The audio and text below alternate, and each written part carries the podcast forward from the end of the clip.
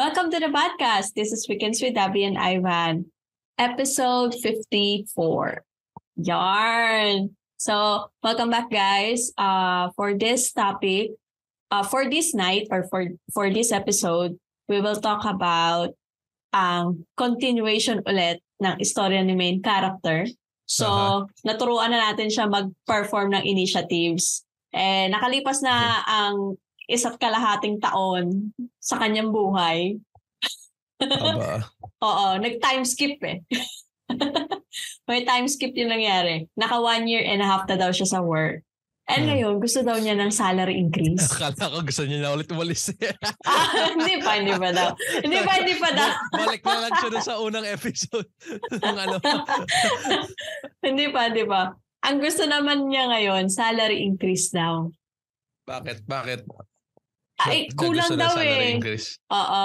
Gusto na daw niya ng salary increase kasi malaki na daw yung experience niya for the past year. And then, uh, gusto na daw niya na mag-increase ang kanyang sahod para mm-hmm. meron daw siyang dagdag na income sa, pa, sa para sa kanyang sarili.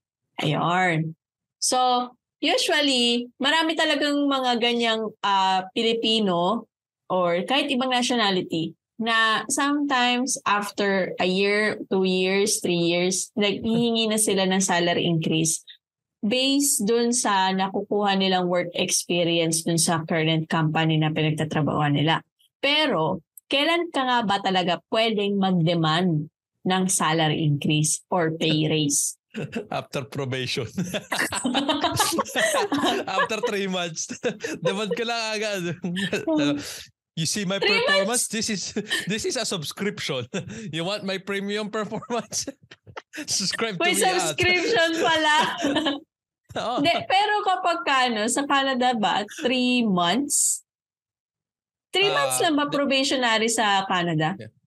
yeah. Usually three months ang probation sa Canada. Uh,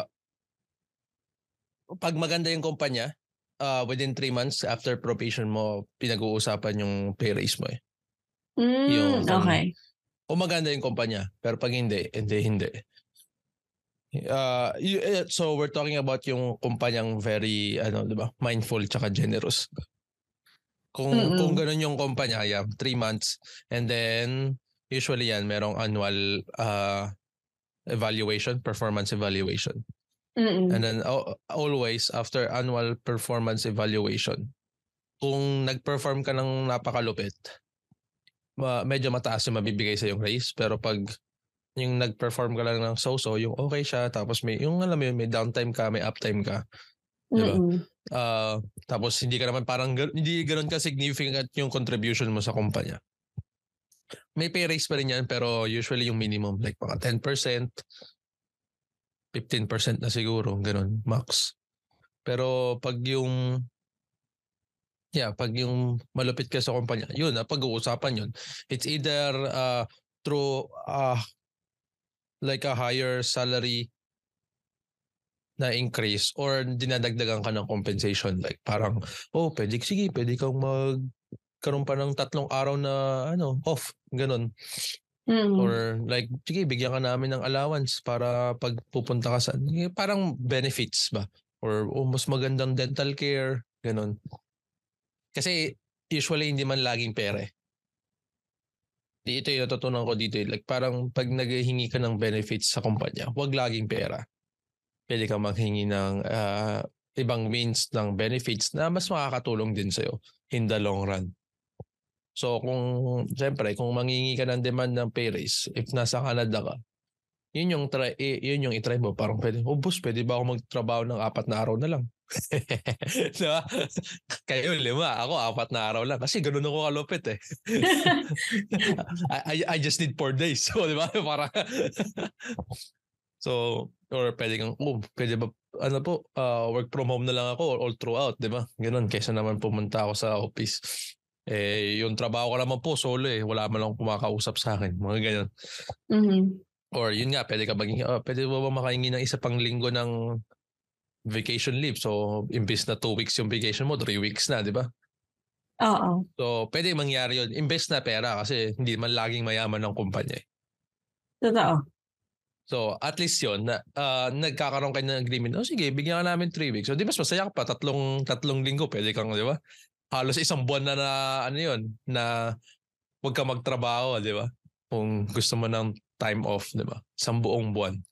Or pwede mong split yung isang buong linggo sa three quarters ng taon, di ba? Every four months, naglo-long weekend ka, isang linggo. Oh. Hindi, oh yeah. O di, yeah, okay. So, in in regards of like uh, taking uh, pay raise, wag, wag mo laging tignan yung pera. Like, oh, dapat ganito na yung worth ko. Ganito na yung worth ko. Kasi uh, yun yung na-realize ko dito. Eh. Kasi hindi naman lahat ng kumpanya kayang ibigay yun. Or, but kasi merong mga standards din eh. Minsan mataas ang high standard yung kumpanya. No? Ba't namin bibigay sa'yo yan? Hindi ka nga, hindi ka nga ganito. Or hindi ka nga, hindi mo nga ginagawa yan eh yung yung katrabaho mo nga ginagawa niya mas mababa pa sahod niya sa iyo. Wala. So, siyempre, yung mindset nila eh, 'di ba, pag pag gusto ko na kung gusto mo taasan kita ng 20-25% increase, dapat ganito na yung ginagawa mo. Mm-hmm. May mga ganun ding kumpanya. So, once you're demanding pay raise, eh, lagi mo, isipin mo lang it's whether ba, basta dapat merong ano, siguro yung increase pa din kasi syempre through inflation tumataas yung bilihin every year eh. So dapat na, just nako-compensate lang din nung pera mo. Or may uh, may room of advancement ka pa ng konti. And then kung mahirap yun, syempre, you, you go with the uh, benefit package. Taasan mo pa yung benefit package ko, okay lang sa kanya. Which is kind of like different kasi yun yung pwede mong gawin dito. Kasi sa Pilipinas, mas mahalaga yung pera eh. Totoo, mas mahalaga ang pera dito. Ah, uh, hindi naman sa sinasabi mo kang pera mga Pilipino, oh. pero it, it it really is the norm here in the Philippines na they much prefer having a salary increase instead of having the benefit increase. Kasi mm-hmm. Pagka iniisip nila na kapag ka nag-i-increase yung salary nila, uh, tumataas din yung dami ng opportunity nila na pwedeng makapag-purchase sila na mas malaki or makapag-purchase sila ng mga sasakyan, bahay, uh, something that is uh, good for their own investments or yung, yung sarili nilang mga personal investments. So, kaya mas pine-prefer ng mga Filipino is yung salary talaga. Instead na yung kumbaga parang, instead na bigyan mo ako ng salary increase, bibigyan mo ako ng vacation, additional vacation leaves eh, minsan may mga Pilipino na hindi talaga nila tinitake ang vacation leave. Sometimes they just wait for the company to have it encash. Kumbaga yung, yung at the mm. end of the year, yung ine-encash yung sobrang VL. So, merong ibang mga Pilipino na gano'n na they much prefer have it to be money-based kesa na i-take nila yung leave kasi it's the same. Kasi parang minsan may ibang mga Pilipino na ang mindset is yun nga, uh, mas maraming pwedeng mabili kapag uh, may hawak kang hmm. pera. Which pero, yeah. Pero balik tayo dun sa actual topic is kailan hmm. ka ba pwede mag-perform ng salary increase or mag-request ng salary increase? Sa okay. Pilipinas, six months duration ang probationary talaga. Um, and as much as possible, huwag kang hihingi ng salary increase ng under probation ka pa. Pero si main character, dahil sinabi niya naka one year and a half na daw siya, somehow pwede ka na rin mag-perform ng salary increase based dun sa performance mo. Paano ko masasabing based sa performance mo? If you think na meron kang significant achievements eh, that contributed a very good out uh, outcome or results dun sa project or sa team kung saan ka nagwo-work. Kapag ka naging beneficial yung contribution mo it's one of the things that you can showcase with your manager or with we with the company that you are worth it for a salary increase. So that's the number one thing. You need to check what is your performance. And sometimes to know what is your performance, you need to talk directly with your direct supervisor. So kailangan mong alamin ano yung result ng performance mo for the past year. Uh, mababa ba yung grade mo pagdating sa comprehension, sa attitude, yung mga ganyan, or sa uh, technical skills, or minsan, depend, depende kasi sa company kung paano nila ginigauge yung KPI mo. KPI means Key Performance Indicator. So bawat company, iba-iba yung KPIs kung ano yung tinitingnan nila para ma-come up nila yung overall performance rate mo. Yeah. Kala ko Ah, yun right. yung mga ano, kataas-taasan. Ganyan yung mga ano, eh, mga abbreviation na nag-start sa K. sa KK. Charot. Hindi, um, yeah, so back to the topic. Kasi ito, tawa ng tawa. Wala ma-sound eh. Tumiti lang ako eh. Nanidistract ako. Kasi pag Oh, ngumingiti my ka, ibig sabihin may naiisip ka na naman eh. so, Okay. so back to the topic. So yun nga. So, para na-identify nila yung KPI mo, meron silang certain uh, ranges kung paano nila ginigradean yung bawat employees. And to know the results of your KPI, KPI or your yearly overall performance, dapat talaga kinakausap mo yung, yung supervisor mo or yung manager mo na nagmamonitor sa'yo. Kasi sila din yung nagpe-perform ng grade sa'yo and with that, malalaman mo kung ano yung needs for improvement sa side mo. Kasi possible na applicable ka for salary increase but with a smaller range. Yun yung sinasabi ni Ivan na sometimes 10%, 5%, 15% of the salary increase. And if you wanted to get a very good salary increase like yung mataas, you really need to make sure na meron ka talagang matinding contribution. Hindi kasi pwedeng kumbaga, oh, nakaisang taon na ako, increase yun na ako. Taasan yung sahod ko kasi naka one year na ako sa inyo eh. No, it's not like that. Sometimes hindi naman kasi na for, for uh, nagiging proof ang loyalty mo sa company. Sabihin na natin na more than five years ka na sa company pero ang trabaho mo kung ano lang yung 8 to 5 na gagawa ka ng report, yun lang. Wala kang, o yun nga, wala kang initiative to, uh, para to pursue better or to ask something better, ask additional tasks that can, that may, can make your contributions more worthwhile for the team or for the project. Kasi kung hindi ka naman talaga nag initiative and hindi ka nagbibigay ng actual contributions para sa better results ng buong project nyo, So, what's the purpose of your salary increase? Kasi kahit kahit ni ultimo mga kaka- ka- ka- ka-work mo, kahit hindi sila yung nagbibigay ng performance rate sa'yo, alam nila na worth it ka ba o hindi.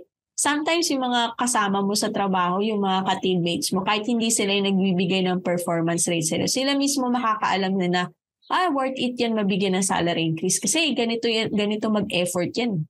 Minsan nga, ano eh, tinutulungan pa kami. Ayun. So, kapag ka maganda yung feedback din sa'yo ng mga kaka-teammate mo or yung mga kagrupo mo dun sa project na yon which kinda helps din sa supervisor or sa manager mo to give you a better performance. So, nagigets mo yung point ko. So, marami kasing... ah gag- Lumipad na yung utak ko kanina eh. Mo ba na yung utak mo? Nasang, nasang world ka na. Eh, nasa KPI pa din ako iniisip ko. Ano ba, ano ba meaning nun? Sinabi ko na. Key performance indicator Ah. nga. Ang kulit neto. nasa utak ko sa Kindle Publishing Corporation. Halata na pag-halata kung ano na naman yung mga i-contribute mo ha. So anyways, so Di ba kasi- once, Hindi, oh, kasi, ah, di kasi ako nangingin, ah, malakas kasi ng loob kong mangingin ng race eh.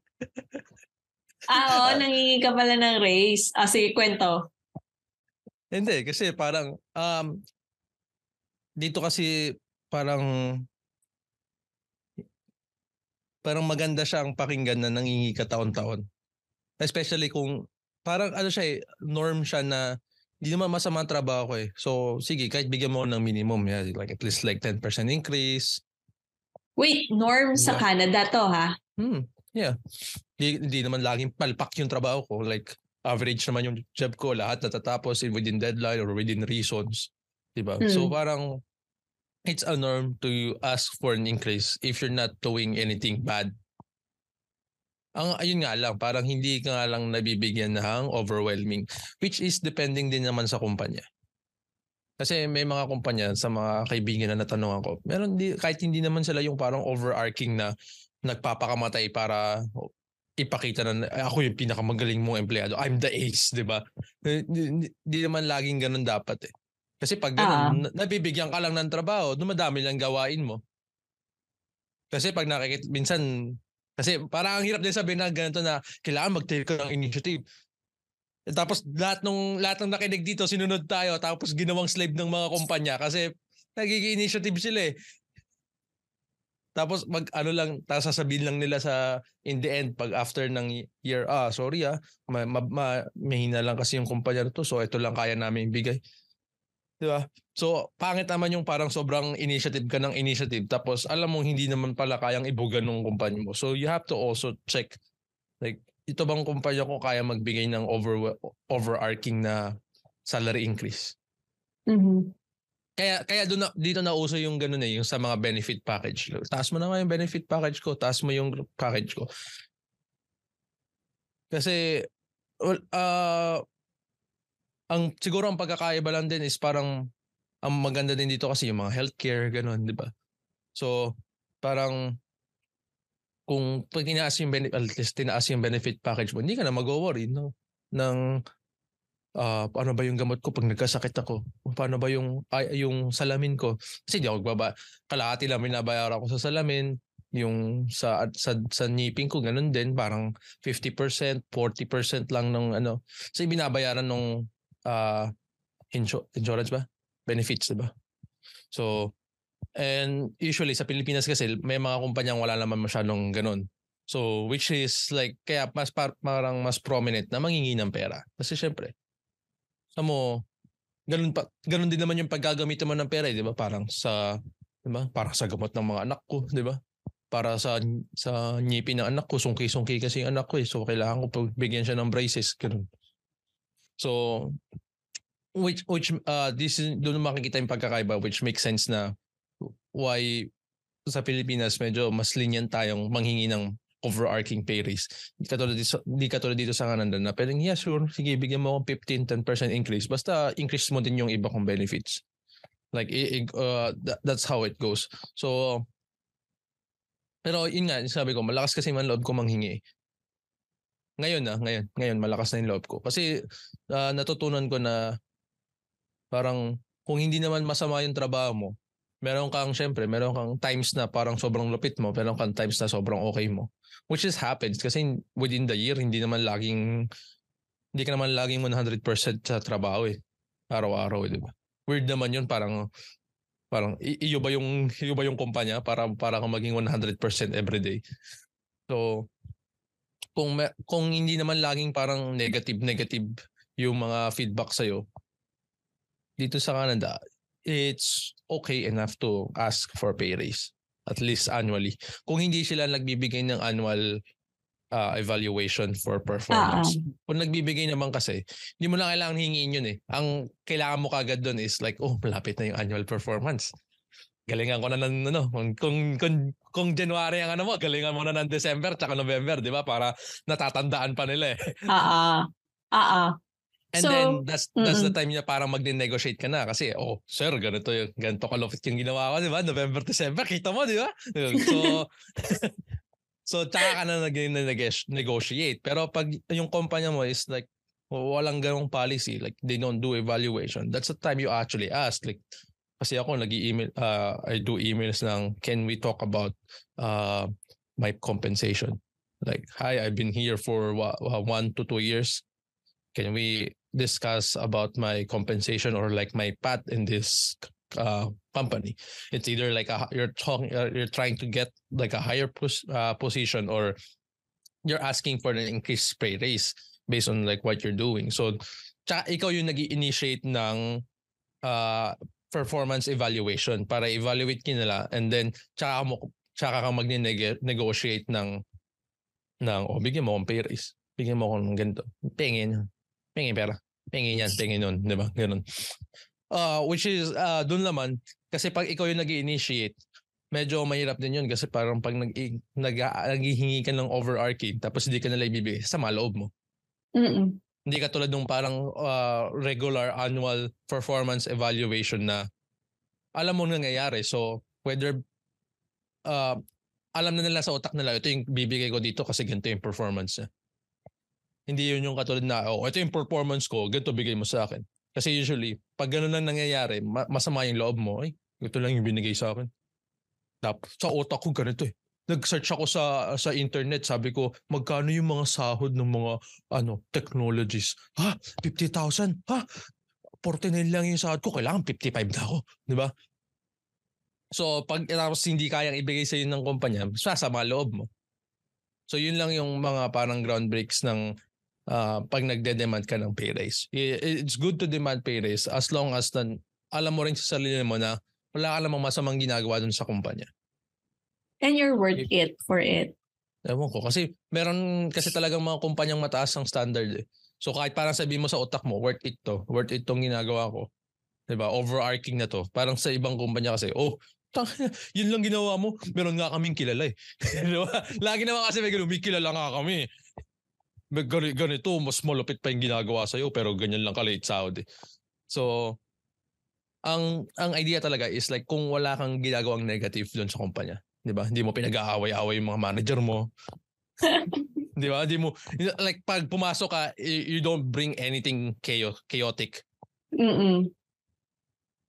Like siguro sure nag-even out pag project deadline, saktong-sakto yung pasa mo nasa deadline.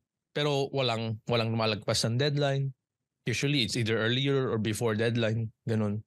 'Di ba? Walang masamang trabaho, di ka nakikipag-away sa mga ano mo that's uh, that's worth it enough na mag, maghingi ka kung hindi sila nagbibigay annually or like semi-quarter. Like every six months. Kasi may may company naman. Oo, every six months. Ang generous nila, no? May ibang pero company ma- na gano'n, pero masyadong generous naman yung company. Oo. Saka high stress, yung parang Oo. talagang siguro after six months, papaisip ka rin, gusto ko ba to? Yung mga ganun. Oo. Um, pero ma- marami na rin ako naka, na-work na company na every year or annually nagkakaroon ng salary increase. Pero the salary increase is like uh, within the percentage of how the company can only provide to you. Kung magkano lang kung ano yung kaya ni company na ibigay sa'yo. Now, if you really wanted to have it increase talaga, yun yung, yun yung best um, advice namin is you check kung ano yung mga nagawa mong performances, i-enumerate mo ano yung mga achievements mo, something that is worthwhile that you was able to contribute for the project. And then you suggest, uh, recommend it pala, recommend it to your supervisor. I-recommend mo yung sarili mo. Wala namang masama mag-recommend sa sarili. Hindi naman yun parang masama na binubuhat mo yung bangko mo. Yung ganon. Hindi naman yun masama kahit sa Pilipino, sa Filipino culture, hindi naman yun somehow masama.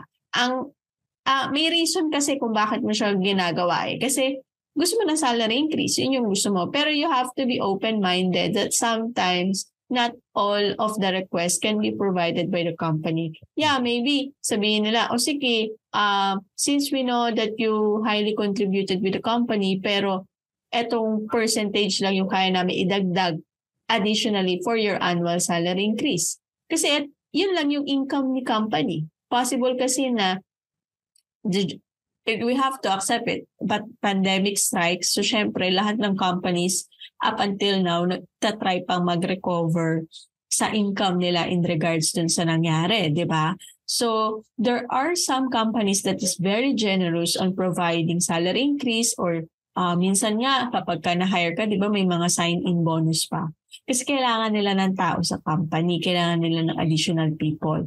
And to make the people stay within their company, sometimes they provide higher percentage of salary increase. Kaya nag stay yung mga tao. Some, uh, yun nga lang, merong, sometimes there are sa, certain consequences which is yung nabanggit ni Ivan na possible high stress yung company which is mataas ang workload mataas yung pressure in regards on meeting up the deadlines when you're providing projects or completing projects. So, kailangan ma-make sure mo na uh, as much as possible, pasok ka sa deadline. Kasi mamaya, nangingi ka ng salary increase pagkatapos yung pala, nagpas-lagpas sa deadline yung mga projects na ginagawa mo or yung mga tasks na ginagawa mo. Sometimes, hindi naman, yun nga, hindi naman siya worth it na i-proof.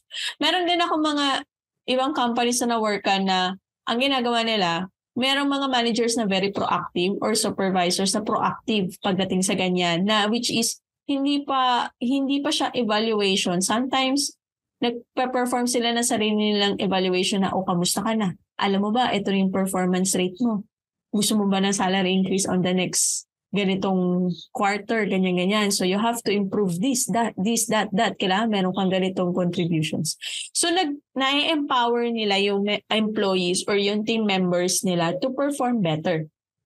So nagkakaroon ng uh, outcome yung production results nila which is much better or much higher percentage. Kasi naiengganyo yung mga tao na ah, kapag ginalingan ko pala, pwede ako ma- mabigyan ng chance Kumbaga parang binibigyan ka ng hope nung supervisor na there's a possibility that you will have a salary increase that's much better. Paasa. Pinapaasa ka. Pinapaasa ka. Oo. Pero in a sense, kasi meron din ako mga ganong experience na which is sinasabihan din naman ako na, Abby, you need to do this, that, you need to uh, enumerate the contributions that you have or that you uh, you were able to contribute for the project, ganyan. And then we will evaluate if anong klaseng salary increase yung mabibigay sa'yo or anong benefit yung mabibigay sa'yo. Kasi in a, in a way, uh, matatanggap mo eh. Kasi explain naman din, kung very proactive ah, napakaswerte nyo kung meron kayong proactive na supervisor and manager na talagang i-explain nila sa'yo na, oh, based sa evaluation, ganito yung performance rate mo, uh, pwedeng ganitong percentage yung mabibigay sa'yo. Yung mga gano'n, may mga ganong klaseng supervisors or managers na talagang hands-on sila dun sa members nila or dun sa team na hinahandle nila.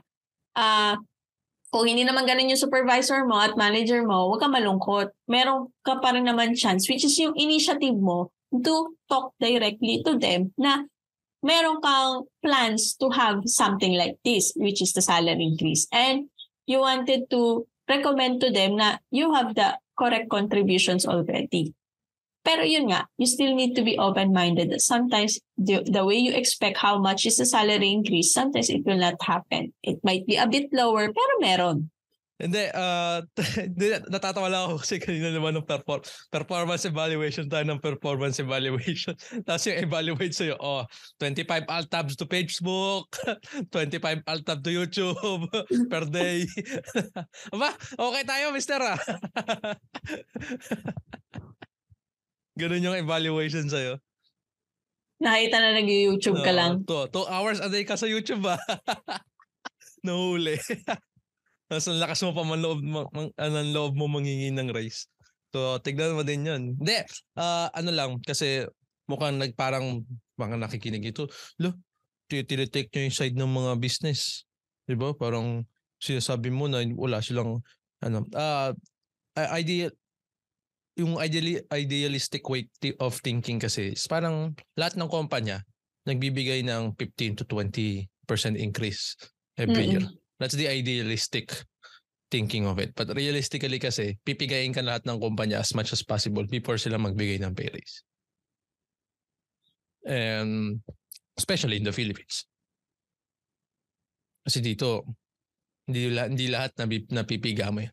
May mga nag-aaral dito eh. And I think that that speaks coming from privilege. Kasi mga privilege yung tao kami.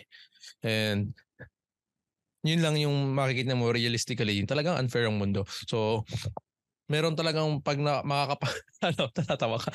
meron kang mapapunta ang kumpanya na talagang hindi lang siya very profound on this kind of things. Parang yung mga kung iisipin mo parang mga kuripot or barat, di ba?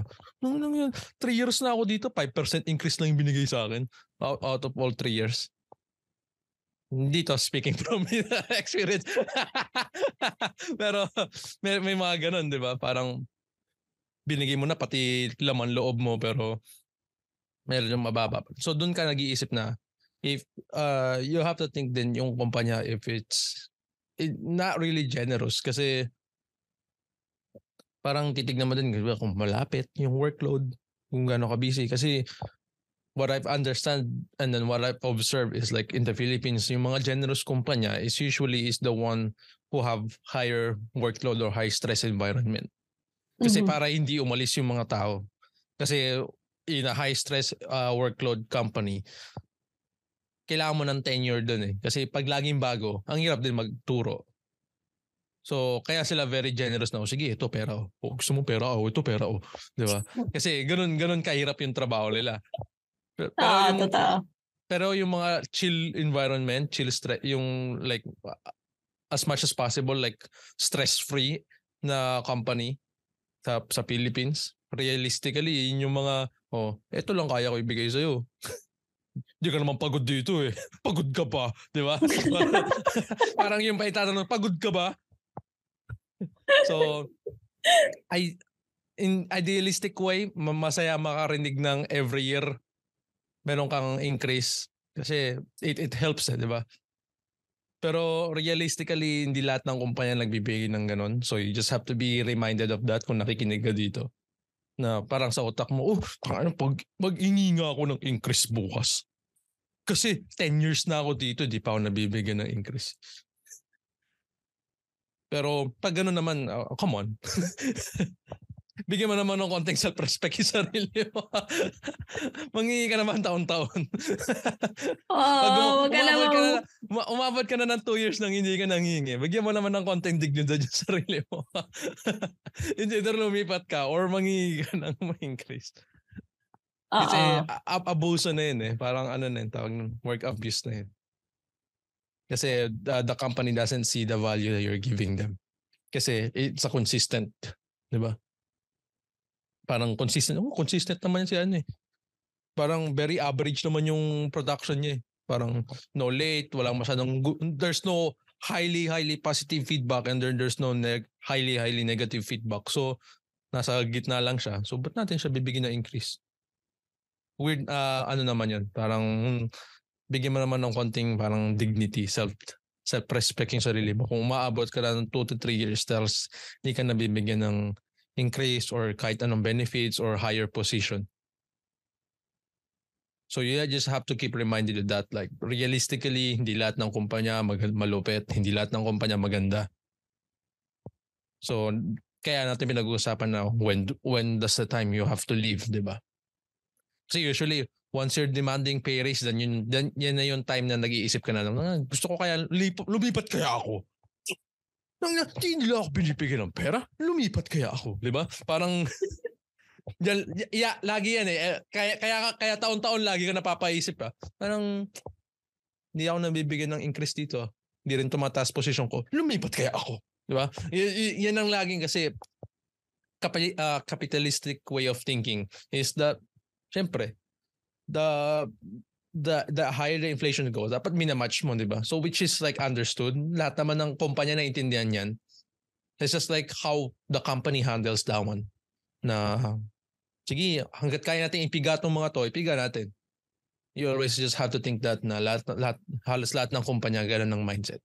Because you're running a business. And every employee is replaceable. It's just like, sometimes, is it worth to replace them or just to give them what they want? And mm-hmm. doon doon nagkakaroon ng uh, rego- uh, negotiation between the employees and then the employers. Mm-hmm. Pero you have to make sure rin na sometimes you need to check your worth din. Yun nga, yung inaalam mo din yung worth it. Yung worth, worth it ka ba? Yung kumbaga, parang worth ka ba?